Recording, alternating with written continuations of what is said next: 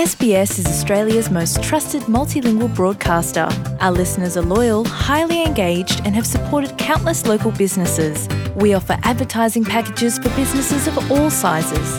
Our experienced sales team will guide you through the process of owning a great campaign.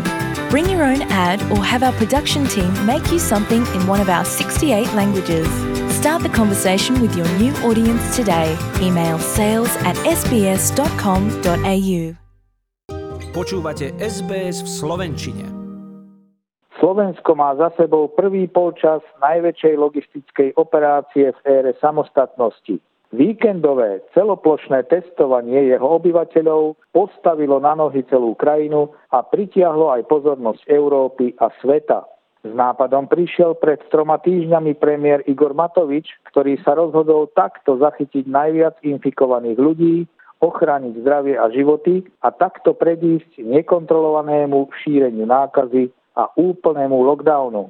Máme šancu ukázať aj Európe a svetu, že sa to dá aj inak, bez toho, aby sme si zatvárali ekonomiku a milióny ľudí boli bez práce, uviedol Matovič v príhovore večer pred prvým dňom testovania. Celoplošnému pretestovaniu národa sa pristúpilo aj za cenu, že sa robí antigénovými testami, ktoré nie sú veľmi presné pri odhaľovaní pozitívnych, no ich prednosťou je rýchlosť pri zisťovaní najviac infekčných, čím sa má spomaliť šírenie vírusu a dožičiť čas preťaženému slovenskému zdravotnému systému v boji proti pandémii. Čísla pretestovaných i pozitívnych počas tohto víkendu budú samozrejme známe najskôr dnes v noci, no už v priebehu dňa hovorili členovia vlády o úspešnej operácii. Logisticky ju dostala na starosť armáda. Predchádzalo tomu pilotné testovanie pred týždňom na Orave a v Bardiove, ktoré mali v tom čase veľmi veľké množstvo nakazených. Počas neho otestovali okolo 91% z predpokladanej maximálnej účasti 155 tisíc ľudí a odhalili 5594 infekčných vďaka čomu dnes krivka nakazenosti v týchto regiónoch poklesla.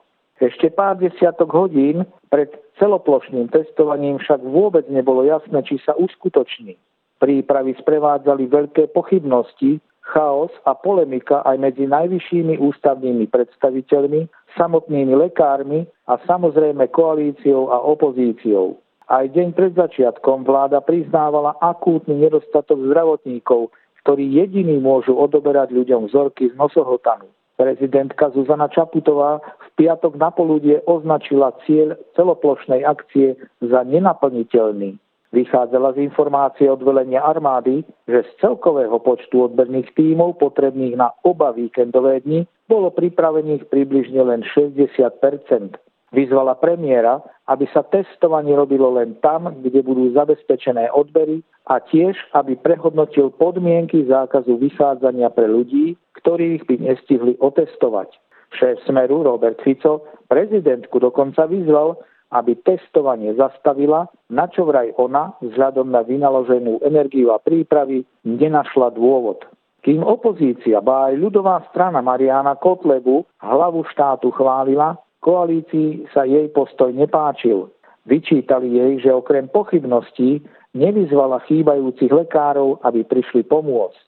Premiér v snahe zabezpečiť dosť zdravotníckého personálu vo štvrtok k dohodnutej hodinovej mzde slúbil každému ešte 500 eur, čím sa odmena pre zdravotníkov môže dostať za jeden víkend od 900 do 1100 eur.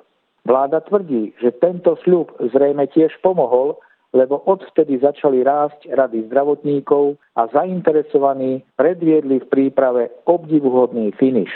Sobotňajšie testovanie charakterizovali od začiatku dlhé rady ľudí, kolóny aut, problémy s nedostatkom materiálu či ochrannými pomôckami na viacerých odberných miestach, vinou čoho sa mnohé neotvorili včas. Napriek tomu bol priebeh prvého dňa oveľa lepší ako sa zdalo deň predtým. A o 8 ráno bolo funkčných 91% odberných miest. O 10. už vyše 98%, čo značí, že z plánovaných 4961 odberných miest ich v sobotu do poludnia otvorili 4900. Minister obrany Jaroslav Naď to označil za malý zázrak a úžasný výsledok. Na testovaní sa nemusia zúčastňovať deti do 10 rokov a osoby na 65, ak budú v dobrovoľnej domácej karanténe, ako aj rôzni pacienti alebo tí, ktorí mali pozitívny test za predošlé 3 mesiace. Napriek počiatočnému chaosu na mnohých miestach a dlhých aj niekoľko stometrových radoch, ktorých sa stálo aj 2-3 hodiny, však situácia bola v prvý deň pokojná. Ľudia čakali trpezlivo a dodržiavali potrebné odstupy. Mnohí oceňovali rýchlosť a ochotu odberných tímov. Na akcii hlavne v južných okresoch sa zúčastnilo aj takmer 200 zdravotníkov z Maďarska a v Bratislave aj 33 vojakov z Rakúska, ale vraj aj medici z Islandu a Norska.